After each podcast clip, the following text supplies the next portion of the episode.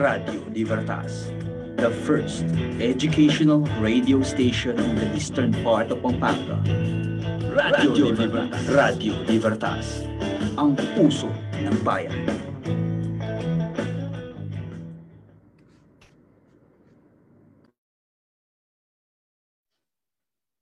Hello po sa inyong lahat. Isang magandang magandang umaga po sa inyong lahat. Magandang umaga Santa Ana, magandang umaga Pampanga. Muli pong nagbabalik ang barkadahan sa Paaralang May Puso ng Radyo Libertas, the first educational radio station in the eastern part of Pampanga. Pag-usapan po natin ang mga programa ng Paaralang May Puso. Kaya naman samahan niyo po kami sa isang oras na talakayan. Muli po ako po si Binibining Angelica Marie Simpao, ang inyong mga kasama sa isang makabuluhang kwentuhan. Bagon-bagon na po sa ating mga listeners and viewers dahil 8.30 na po ng umaga. Ngayon po ay September 15, 2021.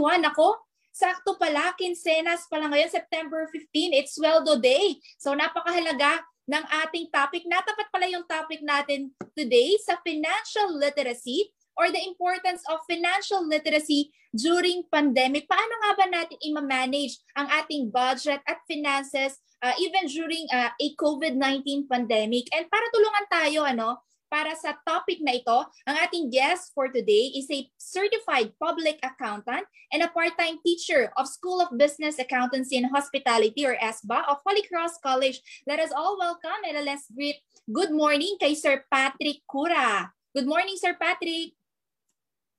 Good morning, Ma'am Angelica at sa lahat po ng ating mga taga-subaybay sa Holy Cross College, Radyo Libertas. Ayan, kamusta po kayo, Sir Patrick? Ayos naman po, ma'am. Sabi niyo nga po, today is uh, September 15, no? Kaya syempre, masaya po tayong lahat sa araw na to. Ayan. Shout out naman po natin ano, yung mga students and teachers natin from ESBA. Uh, good morning kay Dean Yolanda Manalili, ang Dean po.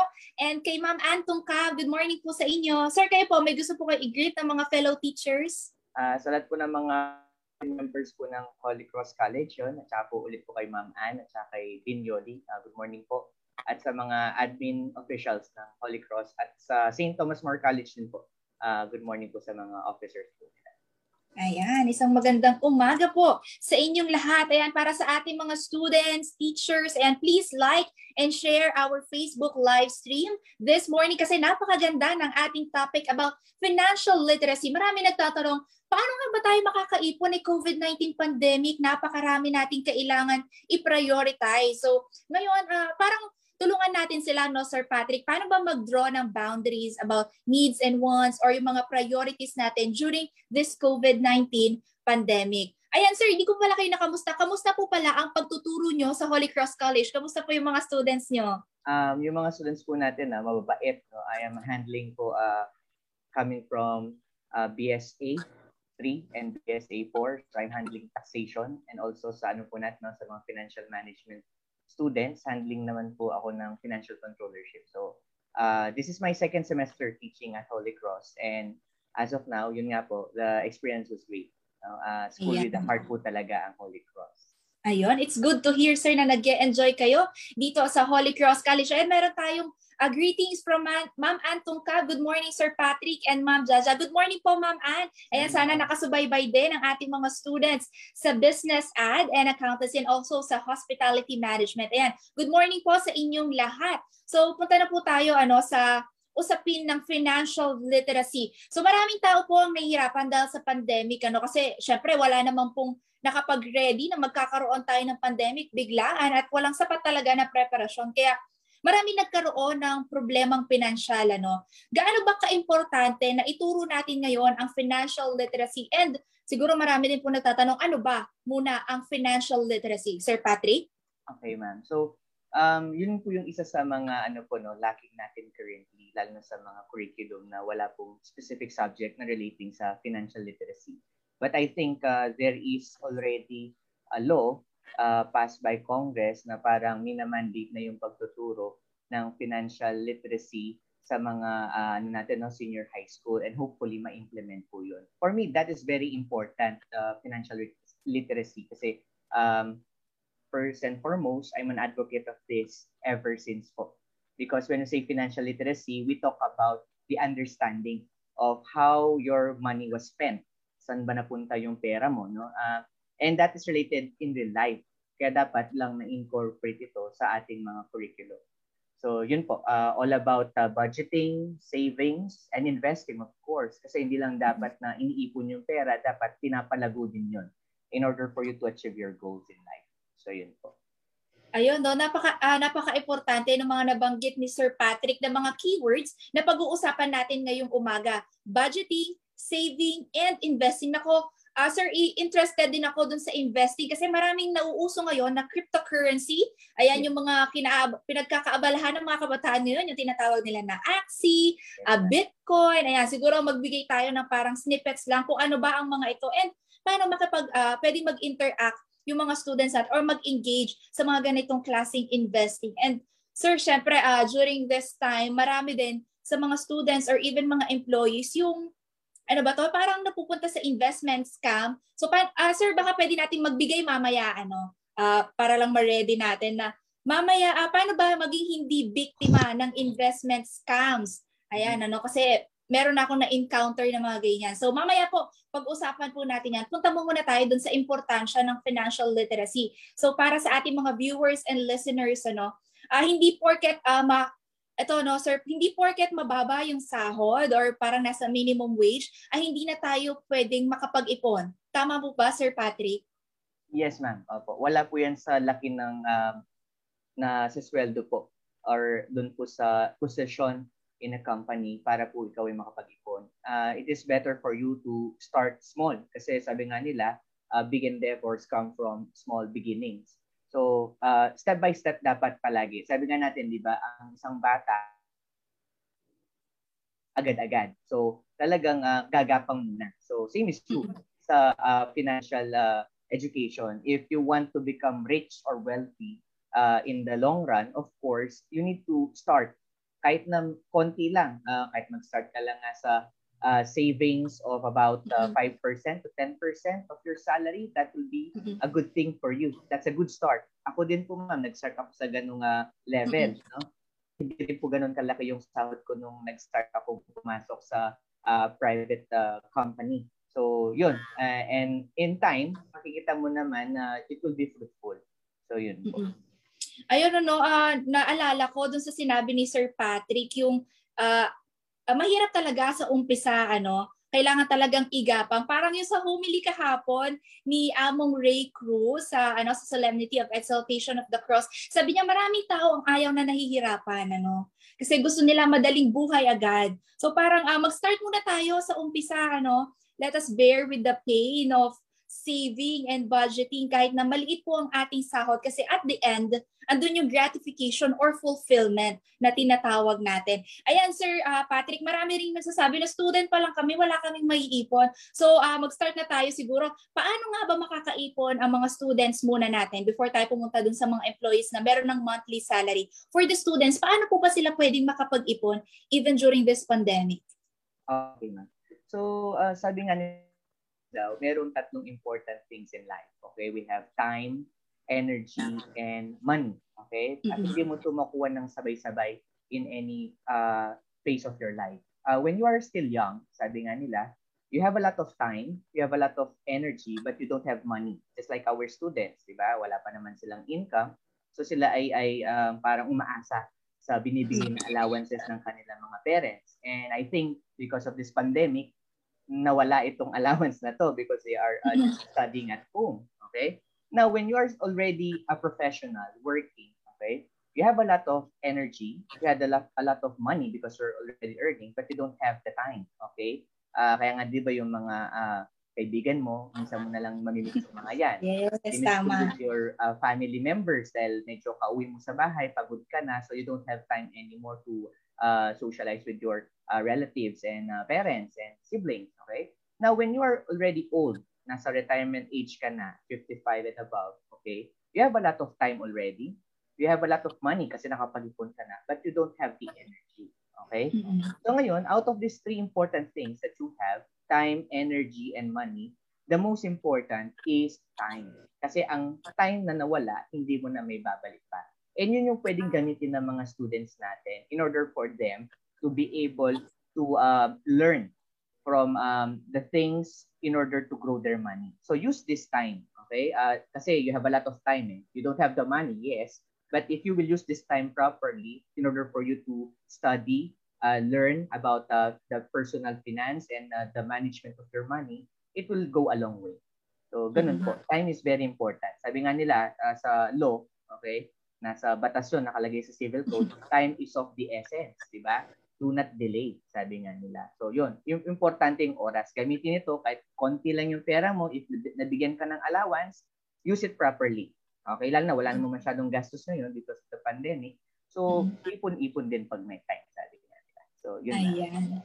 Ayan, maraming salamat Sir Patrick for that timely reminder ano sa ating mga estudyante lalo na syempre kahit nasa bahay yan, di naman maiiwasan na or di naman sila matitiis ng kanilang mga parents, mga ate, kuya, yeah. nabibigyan na kahit paano, kahit kakaunti, di ba? Mm-hmm. And ito yung ano, eh, lagi nilang sinasabi kapag may itinago ka, meron kang anytime na mahuhugot, yeah. di ba? Kasi just in time na kailangan na kailangan mo ng pera, meron kang naitago nung meron ka. Ayan, punta naman tayo for our mga employees na meron ng monthly salary, ano, paano naman po sila makakapag-ipon? Paano po ba mag-start?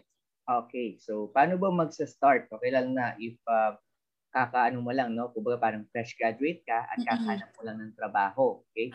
Uh, first things first, uh, you need to set your goals. Okay? Bakit ka ba uh, nag-iipon? Bakit gusto mong yumaman? Ano ba yung target mo? Yun yung medyo nakakalimutan nila ma. Parang sasabihin nila, di ba?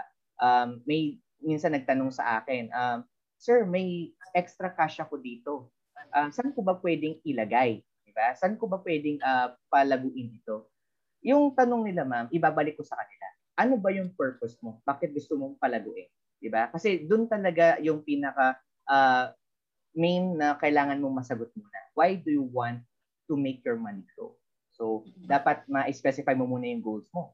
Then after you have specified your goals, doon pa lang papasok yung next step which is budgeting. Okay? And when it comes to budgeting, of course, uh, a simple formula of this is kapag may inflow minus the outflow, kung anong natitira, yun yung tinatawag nating savings, right? So, and for me, that is somehow wrong. Okay? Yung inflow minus outflow is equal to savings. Kasi, paano kung yung iyong uh, outflow is sobra sa inflow? So, negative ka. Or, if yung outflow mo is equal to your inflow, zero ang savings mo. So, a good thing to start is to change the formula. Okay? So, inflow minus savings is equal to outflow. Okay? That is better. Kasi guilt-free path on your part. Kasi automatic mo na, pag-receive mo ng sahod, for example, today, September 15, nagsahod ka, 10,000. Yan yung inflow mo. Okay? Mm-hmm. Sabihin natin yung um, savings mo, sabi kasi na advice nila ma'am, you start at 10% for your savings. Okay? So 10% of 10,000 is 1,000. So if you will ask me, if you will change the formula from inflow minus savings uh, savings is equal to outflow. So 10,000 minus 1,000 is equal to 9,000. Ubusin mo yung 9,000 sa gastos mo. Okay lang. At least nakaset aside na yung savings. That okay. is the good formula. Yun po. Ayun. Sir Patrick, ano, uh, marami kasing uh, parang nagkakamali or hindi nila masyadong priority yung ganitong formula na pagkasweldo nila, gagastusin muna nila lahat na kailangan mm-hmm. nilang bayaran and yung matitira, yun lang yung savings nila. Yes. Okay? So, ang sinasabi ni Sir Patrick ay mauna pagkasweldo, ay unahin natin yung savings natin kung ilang percent yung naka-allot natin. Okay? Kasi minsan, ah, hindi lang 1% or 10% yung ina-allot nila for their savings. So, mas maganda talaga na nakaset aside na yung sa savings kasi hindi na maiiwasan, ah, nag-over budget, may binili sa ganito, ganyan. Yes, 'Di ba So, madalas yung savings, nakakalimutan na. Okay?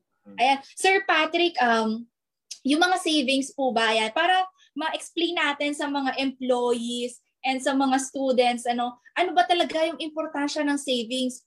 Ano ba yung, uh, bakit kailangan natin ng savings? Ayun, mag, uh, pwede bang okay. i-ano natin sa kanila? Parang ipa-realize natin sa kanila. An- ano ba ang importansya ng savings? Okay na. So, i-clarify ko lang dito sa formula natin. No? Kasi yung mm-hmm. isa, dahil medyo na-excite rin na, ay masyado mababa yung 10%. Lakyan ko nga, gawin kong 20% or 50%. For me, ang advice ko dun sa savings na yun, huwag niyo muna siyang bibiglain. Okay? You start small, 10%. Kasi doon na build yung discipline natin eh. Sabi nga nila, when mm-hmm. it comes to uh, building your wealth, you need to become uh, consistent in whatever you do. So you start 10%. Uh, ngayon, kung may masobra dun sa 9,000 na pang-outflow mo, ubusin mo yon walang problema. Kasi, again, you need to be guilt-free. Okay? Kasi alam mo na sa sarili mo na may naset ahead ka ng 10, 10%. Ngayon, if two time, medyo nagsasawa ka na sa 10%, you gradually increase it. 20, 30, 40%. Pero wag mong bibiglain na malaki agad yung savings mo kasi mawawalan ka ng motivation or drive to save. Now, what's the purpose of savings? Of course, sabi nga nila, okay, if you are familiar with the phrase, pay yourself first. Okay? Kasi nagpakapagod ka. Okay? Uh, ngayon, nagsahod ka, sinong una mong babayaran? Dapat yung sarili mo. At paano mo babayaran yung sarili mo? Through savings. Okay? The purpose of having savings is for you to meet any emergency in the future. Hindi naman natin uh, ina-expect na magkakaroon ng emergency, pero dapat meron kang nakaset aside na pwede mo nga hugutin, ma'am, na if may kailangan kang bilhin or merong nagkaroon bigla ng uh, damages sa bahay or repairs, okay, or merong nagkaroon ng sakit, hindi ka magkakaroon ng problema na mangungutang ka uh, sa kakilala mo, di ba? Kasi meron kang parang safety uh, stock na nakatabi. So that's the mm-hmm. purpose of savings. And also, you cannot invest if you don't have any savings. That's mm-hmm. the that's the important thing there. Eh. Uh, paano ka makapag-invest kung wala ka namang gagamitin pang invest? Saan mo huhugutin yun? Sa savings din. So that's the dual purpose of savings. In order for you to have a safety uh, uh, money in case of emergency. And at the same time, you can use a portion of it to invest and grow your money.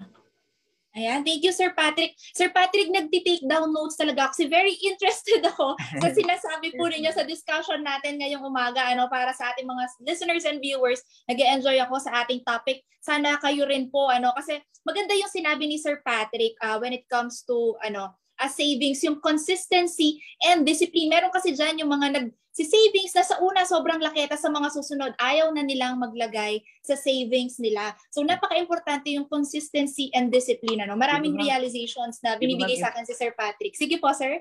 Di ba ma'am, if mapapansin ninyo kapag po uh, bandang ano na yan, uh, December, gagawa na ng New Year's resolution. Yung mga... Mm-mm, ayan, uh, malapit-lapit na, sir. Oy, Or minsan ma'am, gagawa sila yung tinatawag na ipon challenge. Pero balikan mo yan ng February, wala nang laman yung ipon challenge na alkansya nila. Kasi nga, nawawala yung consistency at saka yung discipline natin. So, wag biglain. So, kapag nag-start ka ng small, sabi nga nila, doon na ano yung sarili mo, yung confidence mo in order for you to save for this uh, future uh, goals that you have.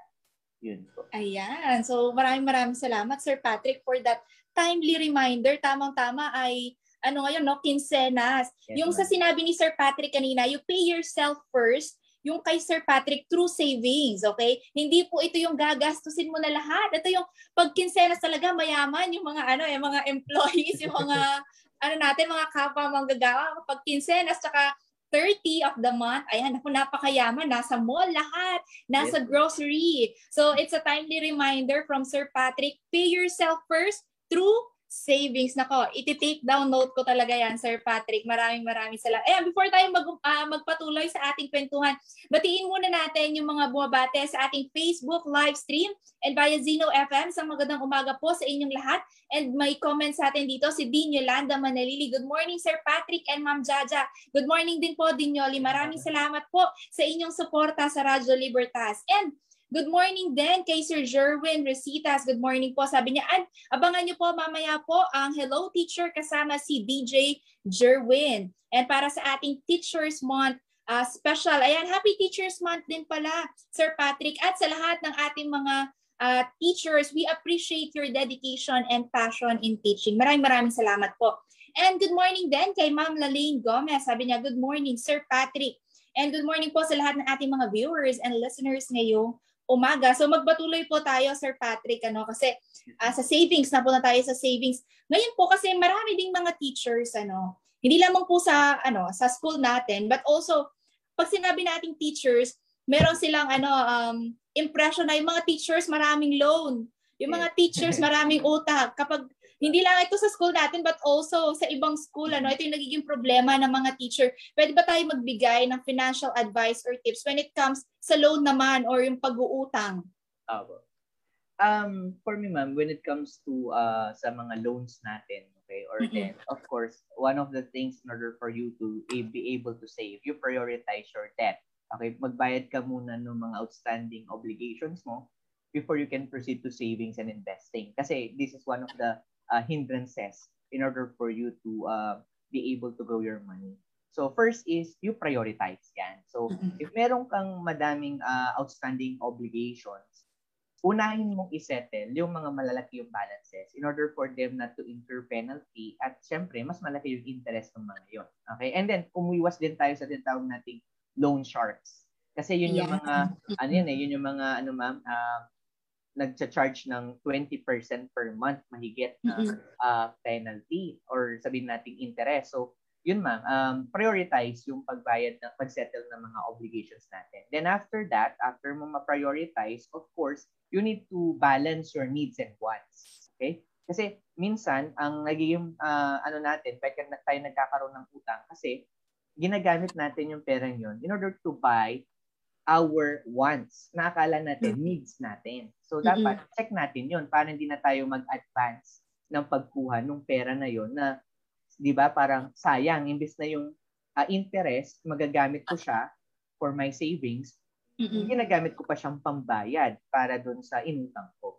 So yun ma'am, uh, prioritize your uh, loan at saka yung uh, know your needs and wants. That will be my advice sa mga kasama po nating teachers. Mm-mm. Ayan, Sir Patrick, nabanggit niyo po yung needs and wants. Ano, marami nagkakaproblema for drawing boundaries ng over needs and wants. Pwede ba natin explain ano yung pinagkaiba ng needs and wants? Kasi parang lahat ay need ngayong COVID-19 pandemic. Um, if you will uh, balance your needs and wants, when we say uh, needs, ma'am, dun papasok yung mga necessity natin, yung mga essentials, sabi nga natin, di ba? Uh, when it comes to essentials, papasok dyan, of course, your food. Uh, after food, uh, your utilities, uh, water, rent, electricity, internet. For me, internet yes. na pasok na din yan sa needs. Kasi, yes, essential na talaga yan. Uh, uh, you are uh, work from home or you have children studying at home, importante talaga yung meron kayong internet connection. Uh, clothes, is also part of your uh, needs. Ngayon, when it comes to uh, wants, dun papasok yung desire. Okay? Kumbaga parang it will only uh, put you to the next level yung ano mo, condition of living.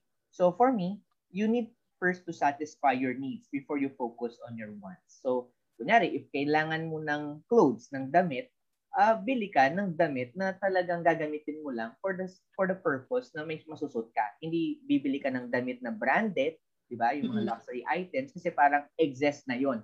Kasi quality of uh, living uh, uplifting kasi kapag uh, wants na eh. So satisfy first your basic uh, needs, okay? Which are your the essential things. Yun po. Ayan. Sir, paano naman daw yung mga pagkain na ay mga ano yung mga branded ay mga luxury na mga foods like yung mga ah, okay. coffee shop ganyan uh, dahil pag uh, pagkain naman daw sila so they spend money over coffee mga alam niyo naman yung mga sikat na mga coffee shop yung mga donuts pastries ganyan needs ba sila or wants um if you will ask me ma'am ito wala naman pong problema na kainin mm-hmm. natin yung mga bagay na to no like yung mga uh, mga donut, mga pizza, okay? Tsaka uminom ng mga branded coffee. Okay? Mm-hmm. There's no problem with that. I'm not against po dun sa mga ganun na parang uh, dinideprive mo yung sarili mo. For yes. me, kasi you need to reward yourself din. Eh. Dahil napagod ka sa pagtatrabaho, of course, if you want to drink this kind of uh, latte, di ba? Or uh, mm-hmm. coffee americano na ganyan, you indulge with it. There's no problem with that. Pero, sabi nga nila, wag naman araw-arawin. Wag naman every week bumibili ka ng ganun. Kasi parang na ang nangyayari nun is nasa-sacrifice mo yung savings mo. At kapag na-sacrifice mo yung savings mo, it will affect your future. Kasi when you save, you are buying yourself time in the future. Di ba? Parang imbes na uh, mahirapan ka sa uh, uh, 10 years or 15 years from now, at least you are helping your future self. Di ba? Yung parang imbes na magpakapagod ka yun, uh, you are helping na maging mapagaan yung uh, condition ng life mo in the coming years, di ba? So, mm-hmm. Ayan, so parang uh, ang savings kasi sa una talaga mabigat siya or mahirap talaga siya pero when in time na kailangan mo siya, 'di ba? Parang uh, mas mapapagaan parang meron kang peace of mind, Yes. 'di ba? Dahil meron kang savings. Sir, merong nagtanong sa akin via message, ano, bakit merong iba-ibang klaseng savings? Merong emergency savings, merong retirement savings. Paano ko umpisahan pag yung ganun, iba-iba na yung savings? Okay. Doon man pumapasok yung allocation ng ating saving. Uh, isn't if, if babalikan natin ang example ko, you save 10% of your savings. Mm-mm. Uh, ngayon, doon sa savings mo na 10%, you need to allocate ano ba yung paglalaanan mo nung 10% na yon, di ba? Uh, doon pumapasok yung goals na tinatawag po natin na check mo saan mo ba gagamitin yung savings na yon. Uh, gusto mo bang bumili ng bagong cellphone? Uh, kaka-release lang ma'am kagabi nung iPhone 13, no? Yes, So, nako. Malamang sa malamang yung mga ano natin, mga student at saka ibang mga employees eh parang excited na mag-ipon Mhm. for that matter. So Mm-mm. out of the total 10%, ilang ilan doon or magkano doon ang isi-set aside mo for your say for your emergency, di ba? Mhm. For your retirement, okay? Kasi don't forget yourself uh, 60 when you reach the age of 60 years old kasi you will not dapat depend on your uh, SSS or your pension because it will not be enough to support your life. Lalo na hindi ka na pwedeng magtrabaho nun, di ba? So, um, yun ma'am, you need to set aside for your retirement, you need to set, uh, set aside for your travel. Pwede din yun ma'am na meron kang travel fund. Okay? And et cetera, et cetera. Depending on your goals. Okay? Doon papasok yung goals mo palagi. So, yun ma'am. Okay, maraming salamat Sir Patrick for that ano. Kasi yung for emergency funds, ito yung parang dapat agad mo mawi-withdraw kapag may emergency ka, Yes. 'di ba? Ang retirement funds or retirement savings mo, ito yung gagamitin mo kapag nag-retire ka na, yung nabanggit nga ni Sir Patrick na kapag nag-over 60 ka na, na hindi ka na makapagtrabaho, ano? Kasi hindi naman lahat talaga ay umaabot din sa 60, minsan 50, nagre-retire na sila kasi hindi na kaya ng katawan nila or Yes, nasa parang ah, minsan kasi may mga agencies na hanggang 50 lang talaga yung mga employees nila tapos pinagre-retire na nila. So dapat isipin natin yung future self natin ano. So babalikan ko yung sinabi ni Sir Patrick, pay yourself first, 'di ba? Through savings. Okay? Dahil para sa atin 'yan, hindi yan para sa ibang tao. Sir Patrick, may nagtanong din po ano, during this pandemic, importante ba na magkaroon na ng health insurance kahit nasa 24 years old pa lang. Yung insurance na may uh, investment. Ito yung parang tinatawag nila na VUL. Yes, ma'am. Mhm.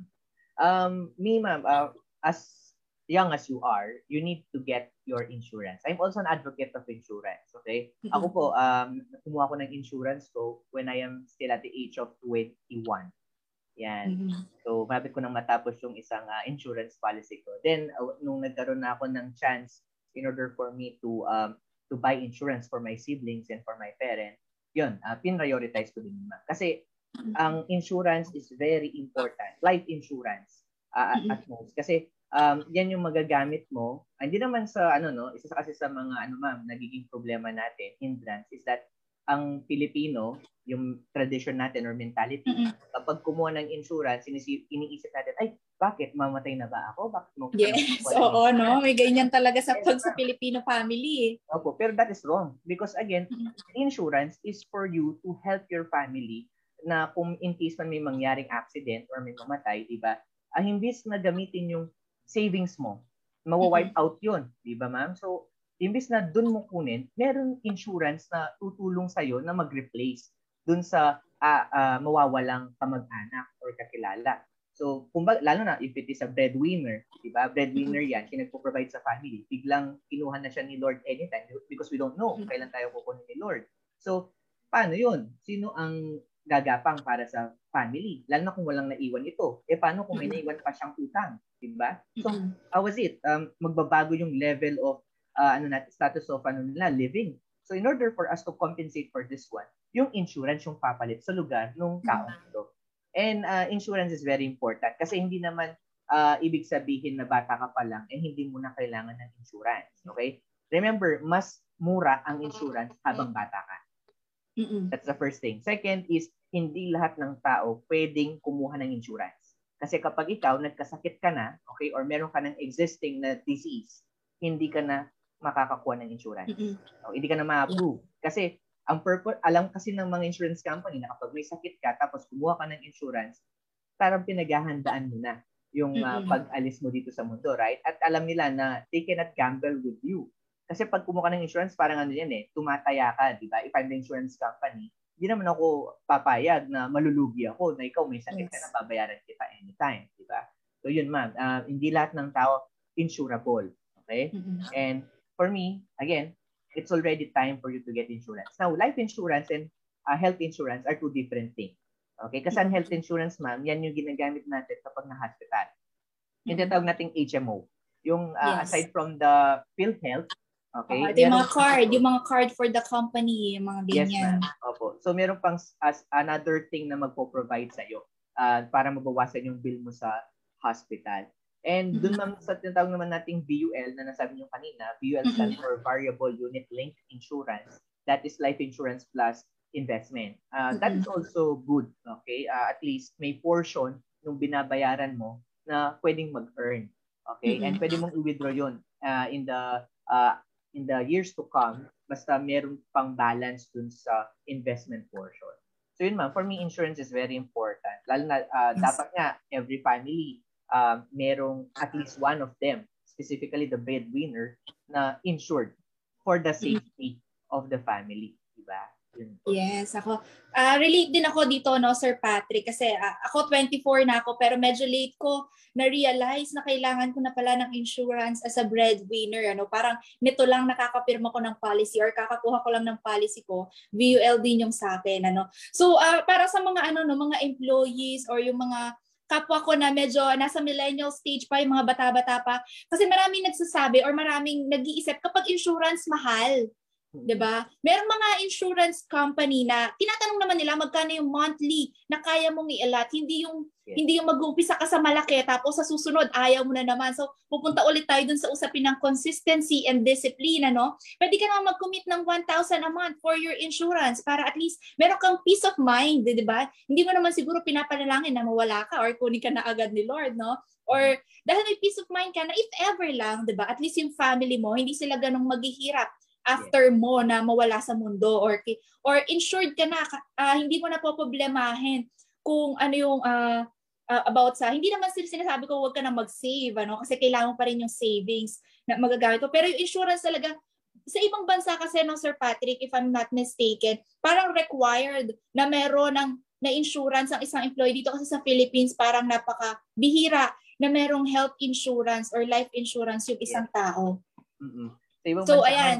Part of ah, sige ano po, Sir Patrick. Part nila sa ano yun, ma'am, eh, sa uh, parang wealth management nila na kumuha mm-hmm. ng insurance. Kaya nga yung Philippines parang naglalag siya when it comes to this one. Uh, kokonti pa lang sa population natin yung kumukuha ng insurance. And uh, madalas na kumukuha yung mga mayayaman, syempre to protect their wealth, di ba? And in for me, I believe if you want to become rich, if you want to become wealthy, follow those uh, yung ginagawa ng mga mayayaman?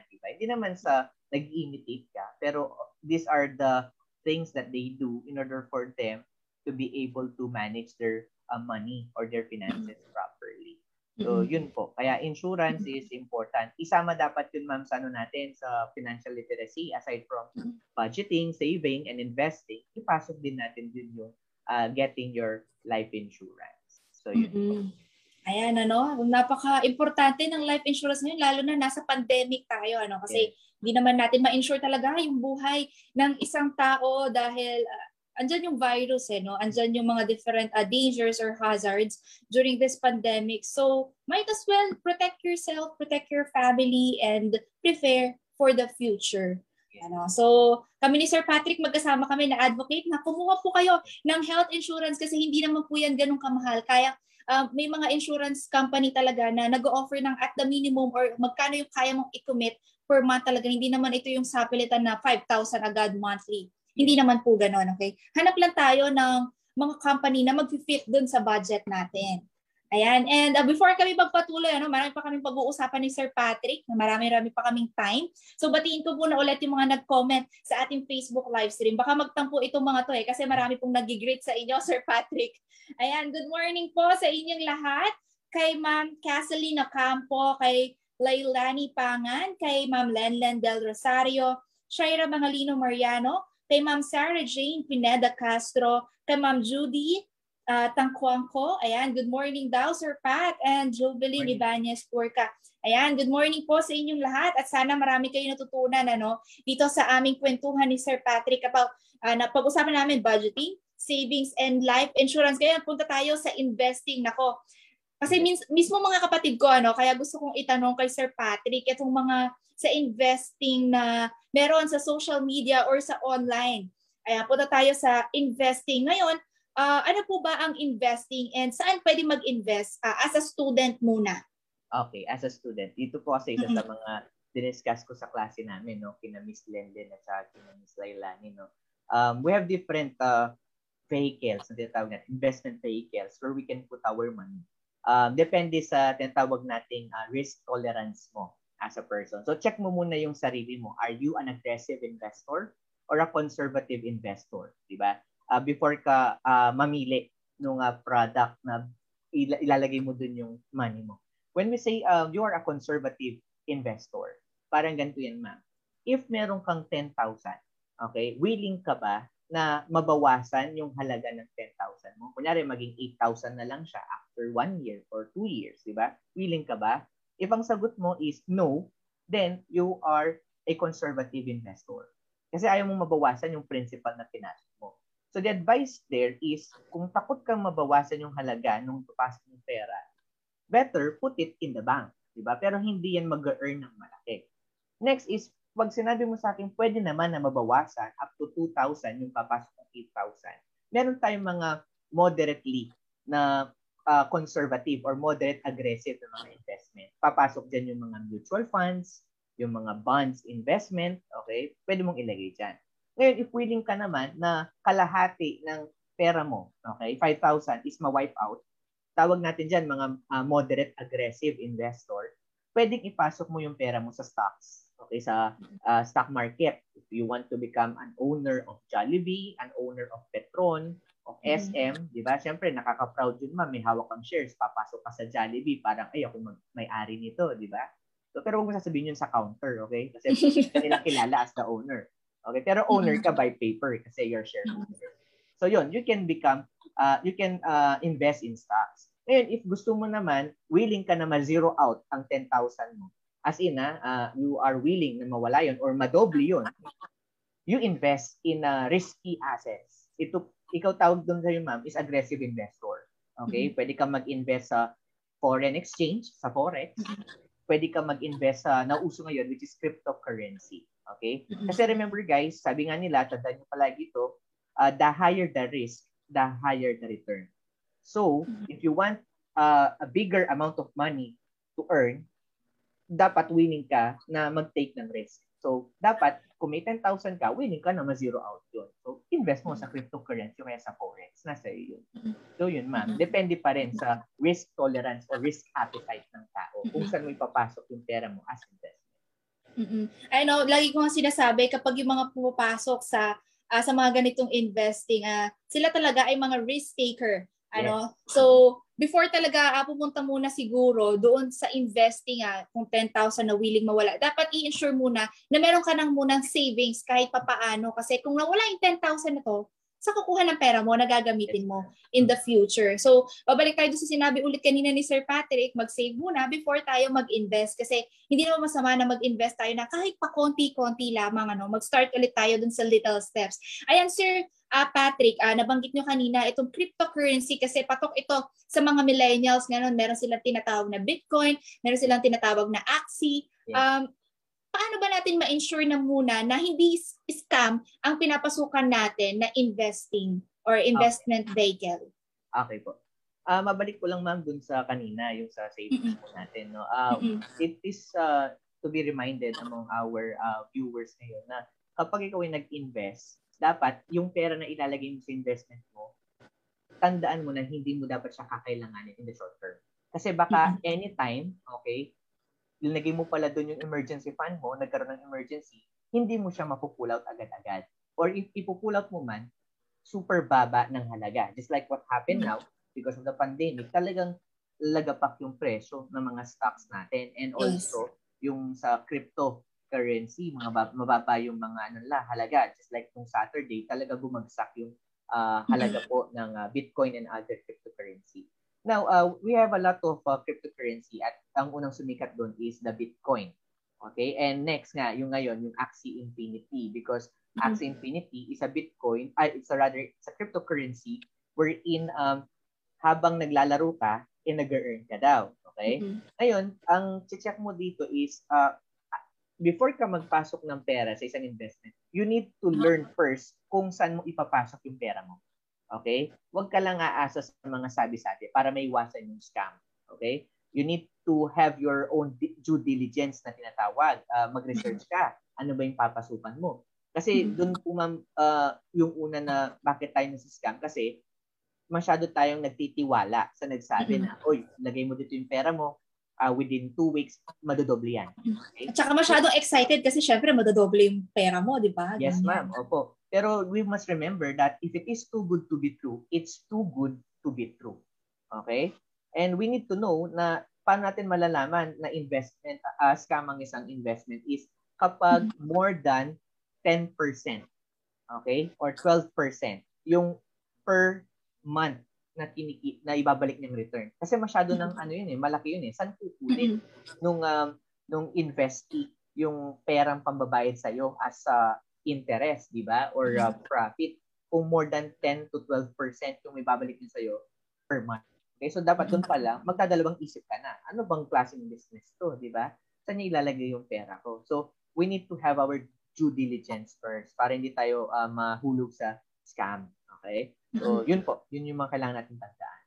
Mm-mm. Ayan, ano? At saka, uh, kasi pag ganito, yung nag-interested ka na sa mga ganitong currents, uh, ano, mga investment uh, vehicles, marami nang nag email sa iyo once na ano ka eh, kasi parang kinukuha nila yung data mo na nag-check ka sa ganitong site, how to invest, as meron na mag-email sa iyo na kung ano-ano, then ilalagay mo, mag-fill out ka, pati yung mga bank details mo, nilalagay mo na. Kasi nga excited ka kasi dun sa pinapangako nila na madodoble agad yung pera mo. So, uh, please be careful then at saka please be mindful ano kung kanino natin binibigay yung mga personal information or yung mga bank details natin. Kasi madalas dyan kinoconnect natin yung mga bank accounts natin dyan sa mga cryptocurrency uh, pati dun sa stock exchange eh, na sinasabi. Kasi merong mga nag-offer Sir Patrick pwede ba yon na may nag-offer na company na sila mag-manage ng pera mo sa stock exchange. Hindi na ikaw yung dediretso sa call financial ganyan uh, meron ng ibang tao na mag manage ng pera mo sa stock exchange pwede ba yon Sir Patrick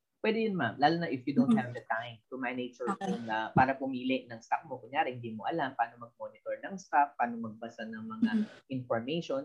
So, kukuha ka ng tinatawag nating fund manager. Okay? Mm-hmm. At yung hawak mo nun na investment is what we call mutual funds. Okay? okay? At may mga companies talaga na nag-offer ng mutual funds. So, you need to uh, research about it. Um, for example, Sun Life, hindi lang siya pang insurance, nag-offer din siya ng mutual funds you also have other mutual fund companies na reliable. Okay? Uh, as a matter of fact, ma'am, yung kung call financial natin, hindi lang stocks yung ino-offer niya, pati mutual funds. Okay? For the mm-hmm. information of everyone, guys, yung kung call financial, this is an online stock broker. Okay? Kung, mm-hmm. kung saan ikaw mismo pipili ka ng stock na gusto mong bilhin para in case man after the pandemic, eh, um, tataas yung investment value mo. Kasi ma'am, during this time, pag may, may nagtanong sa akin, kailan ba yung best time for you to invest? Yeah, tatanong ko din sana sa iyo, sir. Eh. Sige, sir. Continue. ang ang sagot diyan, ma'am, the best time to invest was yesterday. But yes, but yesterday is gone. So the second best time for you is today. So do not delay. Okay? So yun po.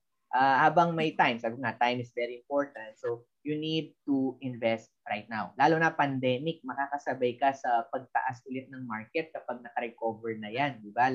Uh, sabi natin uh, one to two years from now, di ba? Yung mga price ngayon ng mga stocks natin, pwedeng madoble yan. Kasi parang temporary lang na bumaba because of this uh, pandemic. So, mm-hmm. the best time for you to invest was yesterday and the second time is today. Mm-mm. Naku, parang gusto ko pa ng isang episode with Sir Patrick about ano naman about stock exchange and forex. Ano kasi uh, very ano ne um very timely na pag-usapan natin dahil uh, medyo mababa nga ang ano natin ano yung nasa stock exchange is the best time nga daw na bumili ng stocks dahil mababa. So, uh, paano naman natin ma-determine kung alin ang best na company na paglagi uh, bilhan natin ng stocks ano? Siguro mga next episode makakasama po natin ulit si Sir Patrick.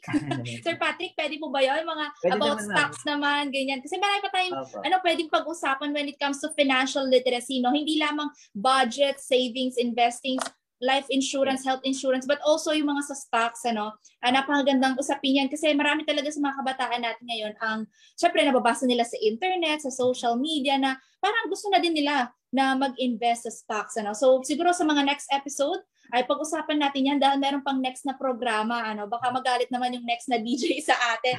Ayan, so Sir uh, Patrick, uh, ayaw ko man lang putulin ang ating programa dahil nag enjoy ako sa ating kwentuhan. Sir, uh, last message na lang sa ating mga teachers and students about financial literacy, savings, or uh, budget, budgeting. Okay. So, um, ito po, ang mensahe ko po sa mga fellow uh, ano ko po no uh, faculty members, teachers, professors and also to our students, uh, lagi niyo pong tatandaan that uh, you need to uh, plan for your future because when you fail to plan, you are planning to fail, sabi nga ni Benjamin Franklin. And again, you need to become uh, consistent consistent in uh, whatever you do, you need to become disciplined. Huwag lang po tayong mag-settle for less, okay? And uh, ang nagiging problema kasi ma'am, yung ano natin, no, uh, parang mentality natin, ay satisfied na ako dito, hindi na ako naghahangad ng mas madami pa. But then again, um, how can you help other people if you will settle for less? You, you need to use your blessings in order for you to bless others, sabi nga nila. So, mm-hmm. always remember that. And then, um, siguro ma'am, I will take this opportunity again to to greet uh, my fellow ano po um, um, professors, okay? And uh, yung parent ko po, gigit ko din kay Mami Rona. And sa mga kapatid ko po, uh, ginigit ko rin sila. Good morning po sa inyo. Uh, to, to Mark, to Regine, to Liza, to Carl, good morning. Yan. So, uh, always remember that uh, now is the time for you to um, to save, to budget, and to invest. Yan. So, if you in case man mama, invite po ako ulit next time to mm-hmm. discuss about stocks and forex, uh, it would be my pleasure po. Because again, uh, that is my uh, advocacy in life to uh, mm-hmm. to for us to be able to uh, become wealthy and rich all of us di ba wag mong sarilinin mm-hmm. sabi nga nila uh, kasi lahat tayo we deserve to become wealthy not only uh, mm-hmm. materially but also um, with the spiritually di ba so and mentally emotionally mm-hmm. comes to uh, to mm-hmm. to things ano uh, to knowledge so yun po um I will be glad to be to share what I know mm-hmm uh, to our uh, viewers. Yan po. Yun ma. Okay, Sir Patrick, ay, naka-record tayo, naka-live tayo. Isusulat ko talaga na meron tayong next episode. Ha? And maraming maraming salamat, Thank Sir you, Patrick Pura. Uh, isang pa- certified public accountant and part-time teacher po ng ating ESBA sa Holy Cross College. Ayan, para sa ating mga viewers and listeners, ayan, sana marami kayong natutunan ngayong umaga dahil ako, marami ako natutunan and nag-enjoy talaga ako sa kwentuhan natin about financial literacy with Sir Patrick. Ayan, huwag nating kakalimutan yung consistency and discipline. Ayan talaga yung natandaan ko kay Sir Patrick sa pag-save at saka sa pag-budget uh, ng ating finances. Muli po maraming maraming salamat Sir Patrick at maraming salamat po sa lahat ng sumubaybay sa ating uh, programa ngayong umaga dito po sa Radyo Libertas, ang barkadahan sa paaralang may puso. Lumipas man na isang oras sa talakayan, magpapatuloy pa rin po ang barkadahan hanggang sa susunod po na episode.